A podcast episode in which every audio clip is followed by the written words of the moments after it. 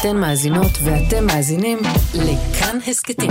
כאן הסכתים, הפודקאסטים של תאגיד השידור הישראלי. הישראלים, עם ז'וז'ו אבוטבול. אנחנו מארחים היום את איתן דוניץ, בן 44, גר בקיבוץ צללים בנגב עם אשתו ושלושת בנותיו, מנהל המכון למורשת בן גוריון בחמש שנים האחרונות. שלום איתן. אהלן ז'וז'ו. כשאומרים מנהל המכון למורשת בן גוריון, ואני בגילי המופלג יודע שלא קיימנו שום דבר ממה שבן גוריון ביקש מאיתנו. איפה זה תופס לך ומה אתה מסביר? אז קודם כל זה תופס אותי בהיבט של איזה יופי, איזה כיף לנו, יש לנו עוד הרבה עבודה. אי אפשר לנוח על השמרים, יש חזון להגשים. אז רגע, איפה זה תופס אותי? זה דווקא לא תופס אותי באיזה באס או באיזה עצב, אלא בזה שיש הרבה עבודה וצריך להתגייס אה, ולעשות טוב. אה, המכון למורשת בן גוריון בעצם הוקם על פי חוק דוד בן גוריון מ-1976, לשימור מורשתו וזיכרון פועלו לדורות. חתיכת משימה יש לנו על הגב.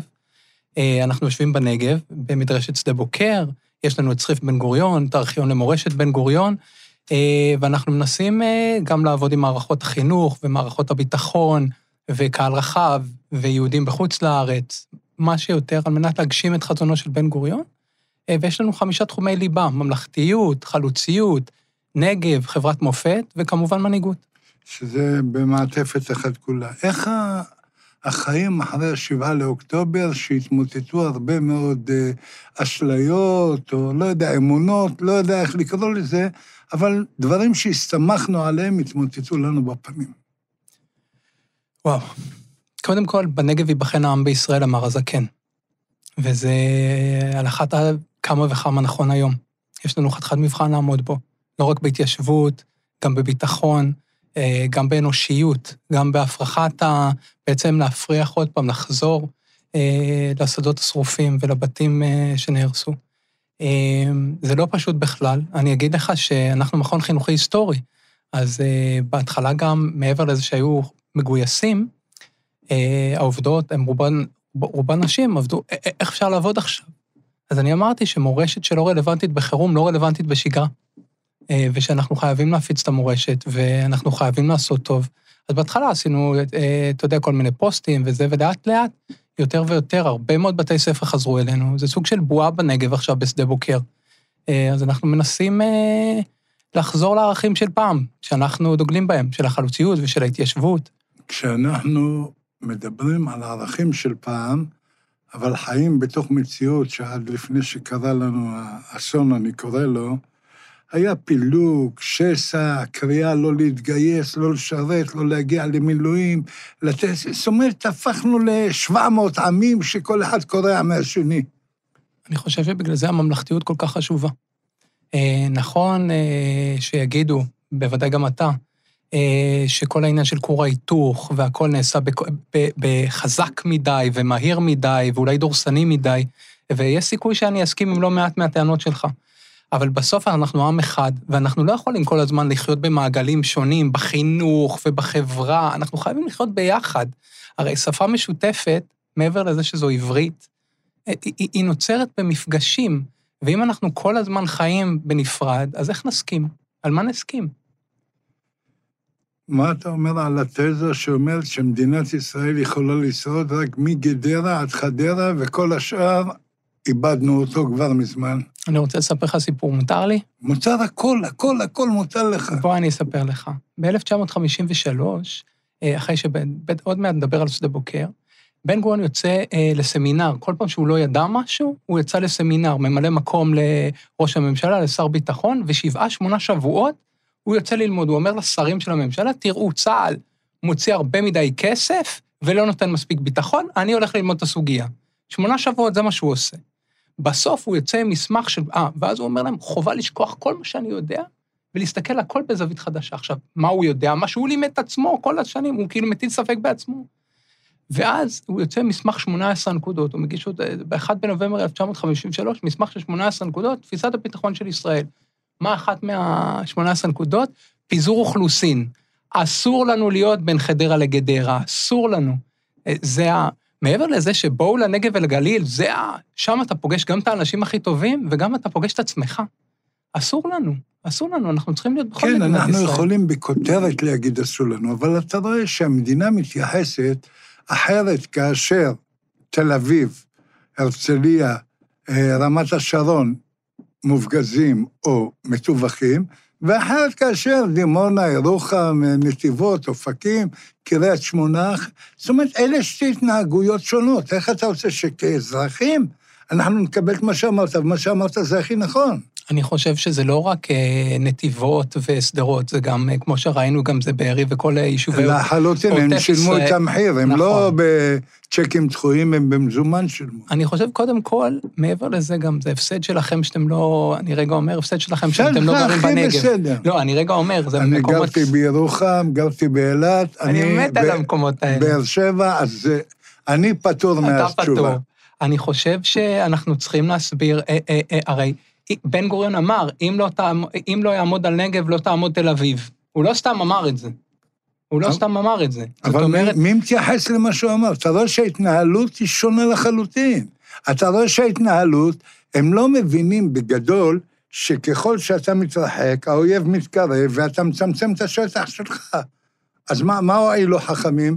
הלוואי והיה לנו בן גוריון או חצי בן גוריון או רבע בן גוריון היום שיקבל את ההחלטות, אבל אין מי שיקבל. אני נוטה להסכים שהלוואי שהיה לנו בן גוריון. אה, ואני מסכים איתך מאוד עם אה, מה שאתה אומר על, אה, על, ה, על ההבדל בין הפריפריה לבין המרכז, אבל זה בדיוק התפקיד שלנו, ז'וז'ו. אנחנו צריכים ל... אני לא אומר, אוקיי, אני מאשים או כל מיני דברים כאלה. בואו בוא נשנה את הפרדיגמה, בואו נשנה את הדברים. בואו ניישב את הנגב, בואו נלך לשם, תפסיקו, תתייחסו לזה כמו מרכז הארץ, לכל דבר ועניין. בכל דבר, אגב, גם בחינוך וגם בקופת חולים, שהבנות שלי חולות, יש לי שלוש בנות, שהבנות שלי חולות, אני הולך לירוחם, העיר הגדולה. לפעמים, שירוחם עצמה זקוקה לת... לפעמים, לי, לפעמים אין לנו אה, רפואה, היא, משתפרת, אבל לפעמים אין. אתה יודע כמה, כמה אנחנו צריכים לחכות ל... גרתי שם, ברחוב אלי כהן, הייתי נשוי שם, אשתי נפטרה שם. זאת אומרת, אני עם ירוחם יש לי קשר ארוך, ועדיין אני חושב שהרמה שמקבלים במרכז הארץ, בחינוך, ברפואה, במה מה שתרצה, מה שתבחר, היא לא דומה. בכל, אנחנו הרי גם מתים לפני. זה הרי תוחלת לדעתי... החיים היא נמוכה, ב- נכון. בפריפריה גם נמוכה. נכון. אני חושב שפשוט צריך להגיד למדינה, חברים, בואו, בואו נתמקד בפריפריה, זה פשוט גם טוב יותר. באמת, החיים שם טובים יותר. רק תנו לנו את הצ'אנט, תנו לנו תמריצים. איפה הדור שלך לטפס למנהיגות? אתה, אחד הדברים שמלמד זה גם מנהיגות. איפה אתה לבוא לקחת את המושכות? לא להגיד להוא עגלון, קח ימינה, קח שמאלה. אני אחזיק את המושכות ביד. תראה, אני יכול להעיד רק על עצמי, שאני, כן, שכל על החבר'ה. שכולם מגיעים אלינו, למכון למורשת בן גוריון, מגיעים אלינו בערך 150 אלף איש בשנה, לא מעט. ואז הם אומרים, בן גוריון היה מנהיג כזה, ובן גוריון, אז אני, וחבל ש... אז אני אומר, תקשיבו רגע. אתם לא יכולים לעשות את זה. כאילו, אתם לא באים עכשיו לבכי וני למה אין לנו בן גוריון. מפה יכול לצאת, אה, יכולה לצאת בת גוריון ובן גוריון, זה מכם. זה מכם, זה, אל ת... קומו ותעשו מעשה.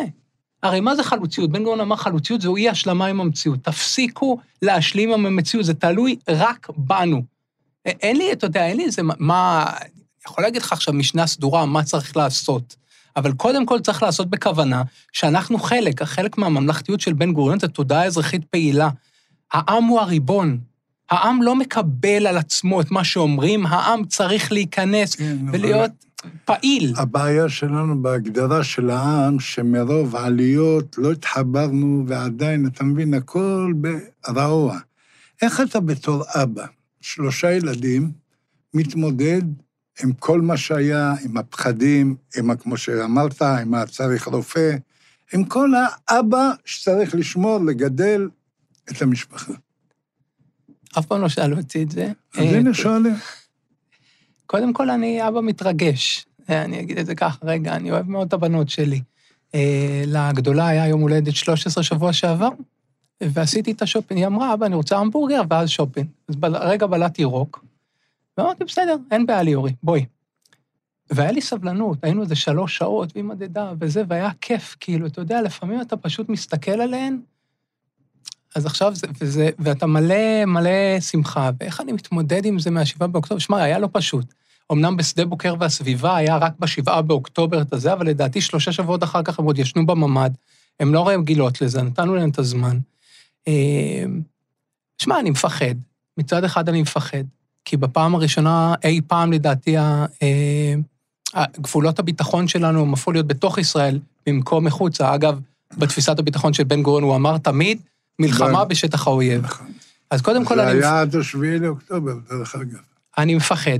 מצד שני, אני גם, כשהן שואלות אותי שאלות, אני חושב, אפרופו, שאלת קצת על המנהיגות, אני ממש רוצה מנהיגות ששואלת שאלות, שלא יודעת הכל, ששואלת, שהולכת לבדוק ולהתייעץ ולחשוב, זאת אומרת, שהן שואלות אותי שאלות, אני לפעמים אומר, תקשיבו, בואו נלמד ביחד, אני לא יודע.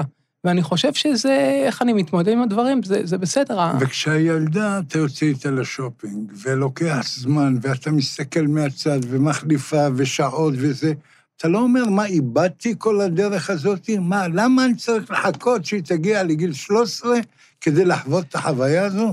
לא, אני אגיד לך גם למה. כי קודם כל, מטבע הדברים, אם אני עומד בראש אה, המכון למורשת בן גוריון, אתה תשאל אותה איזה שאלה שאתה, שאתה רוצה על מדינת ישראל ועל, אה, ועל בן גוריון והיא תענה לך, ואז גם אתה יכול לשאול אותה על הארי פוטר ועל כל מיני דברים והיא תענה לך. היא מלאת, אם אני מדבר על הבכורה, היא מלאת ידע ו- ועניין. זאת אומרת שאני חושב שאני מקדש גם את החול.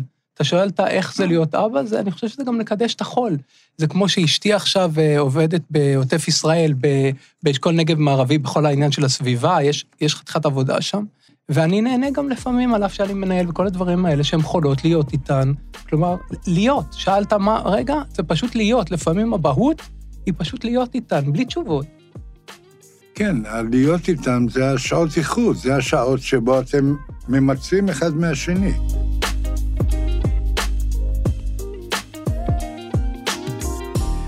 תגיד, היה צריך להיות אה, ש- אירוע חמישים למותו של בן גוריון? כן, היה בעצם ב-1 בדצמבר 1973, הוא מת, לפני אה, 50 שנה. אה, ולא מעט תכננו, וואו, כמה שתכננו. מהסכת עם, עם מרכז בגין וגלי צה"ל, סליחה, על, ה...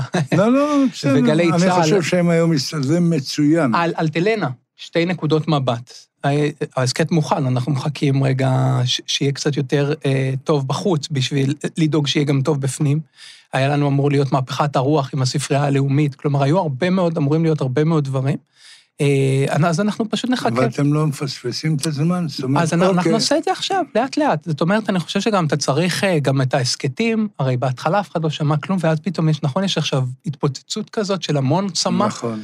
אז זה בסדר, בן גוריון יישאר רלוונטי גם עוד כמה חודשים. לא, יישאר עוד הרבה מאוד שנים. זה אני בסדר. חושב שאם יש געגוע, בן גוריון מוביל ברשימה של הגעגועים, כן. אז. אנחנו, אז אני חושב שאנחנו, יש לנו רשימה מאוד גדולה של דברים, לדוגמה, אני לא יודע אם שמת לב, כמעט אין, הכתבים שלו כמעט אה, מאוד מאוד נדירים למצוא, אז אנחנו עכשיו מוציאים אותם במהדורות מחודשות, וגם ב- בדיגיטציה. כלומר, אנשים, אני מקווה עד סוף השנה, לא מעט מהכתבים שלו יוכלו לכתוב כתבי בן גוריון, ולקרוא את זה אונליין בחינם, זאת אומרת, אנחנו מאוד מנגישים את הדברים האלה. אנחנו גם עובדים על סרטונים ועל הסכתים, הכל בשביל שבאמת אנשים אה, יוכלו לקבל את המורשת איך שנוח להם. עד כמה שאני יודע, ויכול להיות שאני הטעיתי את עצמי הרבה מאוד שנים, פולה, אשתו, החזיקה חלק גדול מהחיים שלו, והיא הייתה במרחב שלו חזק מאוד. חזק. היא שמרה עליו. אה, יש שיגידו שאולי לפעמים היא בודדה אותו יותר מדי מהצ'יט צ'אט, היא כל כך דאגה לו שהוא יהיה חד וערני לדברים חשובים, ש... שיש איזו טענה שהוא לפעמים איבד את היכולת סתם לדבר. אבל התקשורת לא נותנת לה במה, לא מתייחסת אליה, מנסה להעלים אותה. זו תחושתי, כאדם מהתקשורת. הוא כותב למקדיש לה את אחד מהספרים שלו, והוא כתב לו, אז זכרתי, אה, חסד נעוריך. חסד נעורייך, לכתך אחריי במדבר. ותחשוב, הם, לא. הם נפגשו בניו יורק. בניו יורק, היא מניו יורק. והוא לוקח אותה לתל אביב. ואז הוא לוקח זה- אותה לשדה בוקר. אמ, אנחנו מדברים עליה, אבל מצד שני אנחנו המכון למורשת בן גוריון, זאת אומרת שאנחנו מדברים על היחסים שלהם, כן, אבל אבל בן אנחנו- גוריון זה לא כולל את כל ה... זה כולל, אבל אני חושב שבהקשר שלה, היא, היא אפשרה לו לעשות את כל הדברים האלה. היא ידעה שהיא נשואה לבן אדם שאני אגיד ביטוי שחוק, אבל קצת אה, גדול מהחיים. שהיא צריכה לשמור עליו. ממש יש המון המון אה, אה, אה, אה, ביטויים ושיחות וסיפורים על זה שהיא ממש מנעה מאנשים להיכנס בבק- בצהריים או בלילות בשביל לאפשר לו לנוח. ויש איזה סיפור נוגע ללב, היא תמיד הכינה לו קוצ'מוץ', כזה משקה כנראה עם רסק, הגב... אה, רסק תפוחים ושמנת, אה, כנראה משהו לא ממש טעים. ואחת הבנות שלו, אני חושב שגאולה, אה, ניגשת אליו, אחרי, פולה מתה ב-1968, והיא ראה אותו מכין את זה.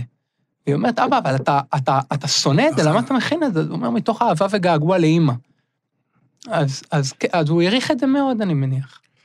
כשאנחנו מדברים על בן גוריון והכרזת המדינה, אתם מתייחסים, אמרת, מגיעים 140-150 אלף איש כל שנה. אתם שמים את זה בחלק מרכזי כדי שיבינו שאלמלא החלטה ואומץ וראיית העתיד של אדם, לא הייתה לנו עד היום מדינה. בטח, יש לנו, יש לנו אה, מיצג שנקרא משפט העם. בן גוריון, יש לו איזה ציטוט נורא מעניין, שהוא אומר, ישפטו אותנו אנשי הרחוב בעלי השכל הישר. לא סתם קראו מועצת העם. אז לקחנו חמישה תחומים, אלטלנה, פיזור אוכלוסין, סטטוס קוו, הכרזת המדינה ויחסי ישראל-תפוצות, ואז אתה יכול להיכנס, לבחור מה שאתה רוצה, יש 18 דקות, ובאמצע השחקנים מסתובבים אליך ושואלים אותך שאלות. זאת אומרת, לא רק שאנחנו מתייחסים להכרזת המדינה, אנחנו מנסים רגע לשים אותם בנעליו של בן גוריון, שיבינו שיגאל ידין אומר שבן גוריון הרי באחת מהישיבות שואל, מה הסיכויים? ויגאל ידין, ממלא מקום הרמטכ"ל, אומר 50-50, 50-50.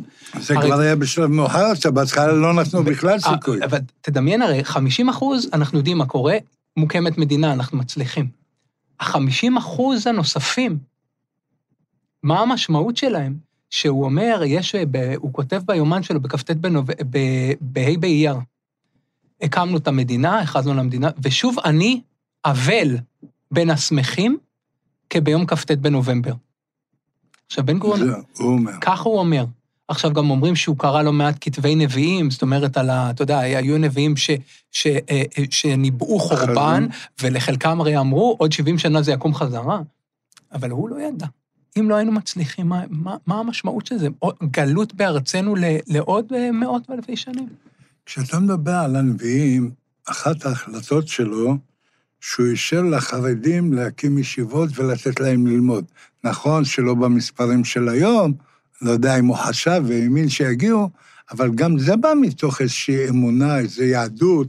הוא חיבר בין שני הדברים. קודם כל, יש את המשל של שתי העגלות, שני הגמלים של החזון איש ובן גוריון, אתה מכיר? לא, יש מלא כאלה, יש, יש עם יש- הצמר והסוכר, יש כל מיני. יש סיפור, אה, אה, אה, אני אספר לך את הסיפור, ואז אני אתייחס. בן גוריון ניגש לחזון איש בשביל לגייס אותו להקמת המדינה. ואז החזון איש מדבר על שתי עגלות. אה, עגלה מלאה ועגלה ריקה, שהנמשל ברור, ואומר, "ה- ה- העגלה הריקה צריכה לזוז ולתת לעגלה המלאה, קרי החרדי, החרד- חרדים. החרדים, להיכנס. אתה נכנס לצריף בן גוריון. אז אתה רואה. מצד אחד, אני בטוח, מצד אחד אה, אתה רואה את אה, יונה, יונה הנביא, ואת פסל של משה רבנו הכי גבוה מעל כולם, ואת הסנה הבוער, ואת חזון העצמות היבשות של יחזקאל. מצד שני, אתה רואה שם את לינקולן, ואת גנדי, ואת אפלטון, זאת אומרת, ומקדש בודהיסטי. וכך גם- הוא החזיק את שניהם ממש על גבו. ואני חושב שקודם כל, אחרי השואה, היה פחד שעולם הישיבות ירד לטמיון. היה פחד גדול מאוד. התחיל להיעלם, כי המנהיגים נשארו שם, אמרו לא לעלות לארץ, וחלקם פשוט. נטבחו, בדיוק. כן, כן, כן. אז, אז אני חושב שכל אחד מצד אחד, זה היה, אוקיי, זה מאוד מאוד חשוב, עולם הישיבות שלו, בסוף הוא למד בחדר כילד. זאת אומרת, הוא גם למד, הוא ידע את התנ"ך על בוריו, אני חושב כתרבות, פחות כ- גם וגם, לא כאדם דתי, הוא יכול להיות אגב כאדם מאמין. אבל אני חושב שהיום, הוא הרי היה מדבר על נשיאה בנטל, בוודאי. בסוף, אם אתה מדבר על ממלכתיות ועל את- אזרחות פעילה, אתה חייב לקחת, אה, ועל שוויון, אנחנו כולנו צריכים לשאת בנטל הזה. כמה מדריכים יש, או עובדים, נקרא להם, לא משנה מה השם, שניתן להם תחתיך, זאת אומרת שמעבירים את המסורת ואת הידע. יש לנו אה, 35 עובדות, אני אומר אה, עובדות כי הרוב נשים, ובערך עוד בין 25 ל-30 אה, מדריכים ומנחים. 70 פלוס מינוס. משהו כזה, משהו כזה, ואנחנו עובדים אה, מדן ועד אילת. ואתה מקבל את כל מה שאתה עושה. הרי אתה שנמצא בראש הפירמידה, אתה נתקל בדברים, יש לך מין אה, מאוויים מסוימים. איך זה עובד? קודם כל, אני תמיד בכל ראיון עבודה, אחרי שהם מתקבלים, אני אומר, קחו מחברת, זאת מחברת החלומות שלכם.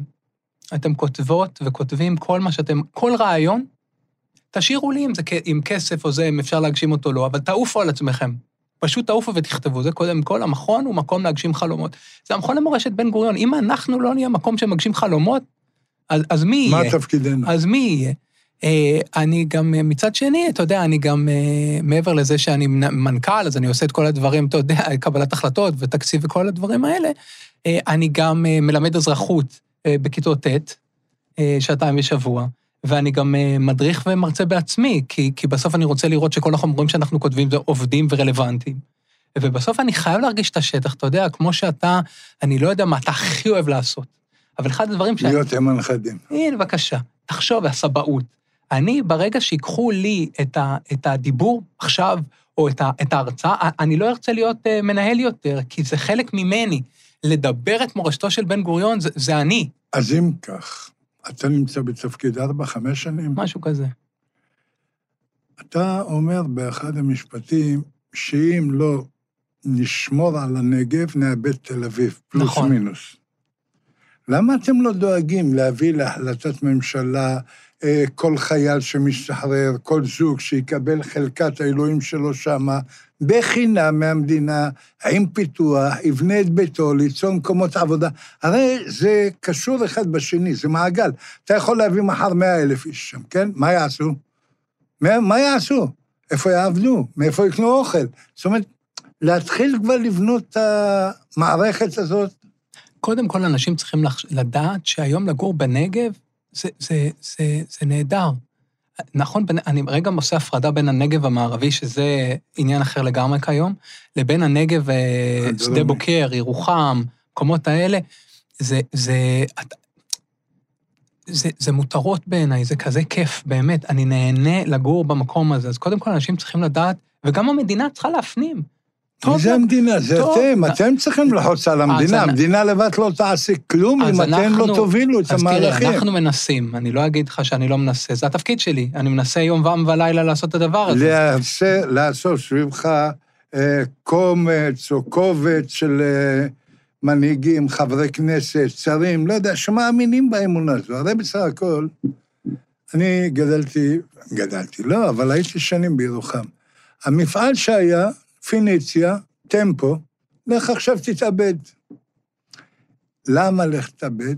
כי בזמן שמשכורת מוצעת בארץ הייתה אז נגיד 2,000 שקל, שם היה 700 שקל. זאת אומרת, גם מבחינה כלכלית אתה לא נותן לאנשים להתרומם, אתה משאיר אותם מתחת למדרגה התחתונה כל הזמן. מצד שני, אבל בירוחם יש אה, לא מעט מפעלים חדשים היום, וטכנולוגיים. היום, של איפור, אני של מאוד- מיינדסט ומטח והדברים ו- הללו. נכון, וחרצין, הכל נכון, אבל עדיין זה תהליך. היום אולי מקבלים יותר, אני מדבר על מה שהיה אז.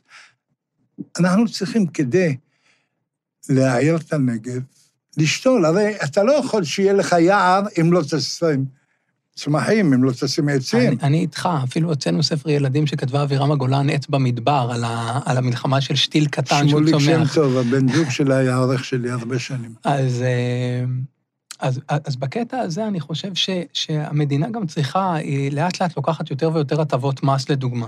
אתה אומר, "א- א- אל תיקחו, ש, שהמדינה לא תיתן, שלפחות לא תיקח. אני אומר, יש לנו, אנחנו נהנים לח- לחיות בנגב, רק תאפשרו לנו, כמו שאמרת, חינוך טוב, בריאות, תסייעו לנו קצת. אנחנו כבר, יהיו מיזמי תעסוקה, רק שיעזרו לנו בהיבטים האלה, שיהיה חינוך טוב, שיהיה, שתהיה בריאות טובה, אנחנו כבר נעוף לבד, אנחנו מסוגלים לזה. אחת הפילוסופיות של החיים, אל תביא דג, תביא את החכה ותלמד אותו לדוג, או כנפיים, כמו שאמרת. אנחנו לקראת סיום. יש משהו שאתה רוצה להגיד, איתן, שיושב לך, כי אתה בוער, אתה בכל משפט שיוצא, אתה יוצא מבפנים, שחשוב לך להגיד טוב ולא הגענו אליו? תראה, כבן לאבא שלי, זיכרונו לברכה, שהיה אחד מהעוזרים של בן גוריון, ואימא לפני שלי, 20 שנה. אה, אה, הוא מת לפני 20 שנה, ואימא שלי גם 21 שנה, שנה אה, שבוע שעבר, שהייתה מחנכת ומורה לספרות ולשון. אני, אני יודע דבר אחד, כוחנו באחדותנו. יכול להיות שזה מליצה, אבל אחד, בואו תכירו את הנגב ואת המורשת של בן גוריון. היא, היא חזק, תתעמתו איתו, תריבו איתו, אבל תכירו אותו. תכירו את האב המייסד של מדינת ישראל. זה כל כל כך חשוב גם לעתיד שלנו. מורשת היא לא להסתכל על העבר כמו שאנשים חושבים, היא אל העתיד, היא צעידה לדרך לעתיד שלנו. ואני חושב שקודם כל תכירו את זה, ובואו לנגב. יש שם משמעות גדולה ועמוקה ומרגשת, ורק ביחד, באמת. אני מאמין בזה ולב שלם. ביחד, לא רק ננצח, עזוב, ביחד נחיה, וחיים בעלי משמעות. איתן דוניץ, נעמת לי, היית נהדר, תודה לך. תודה רבה.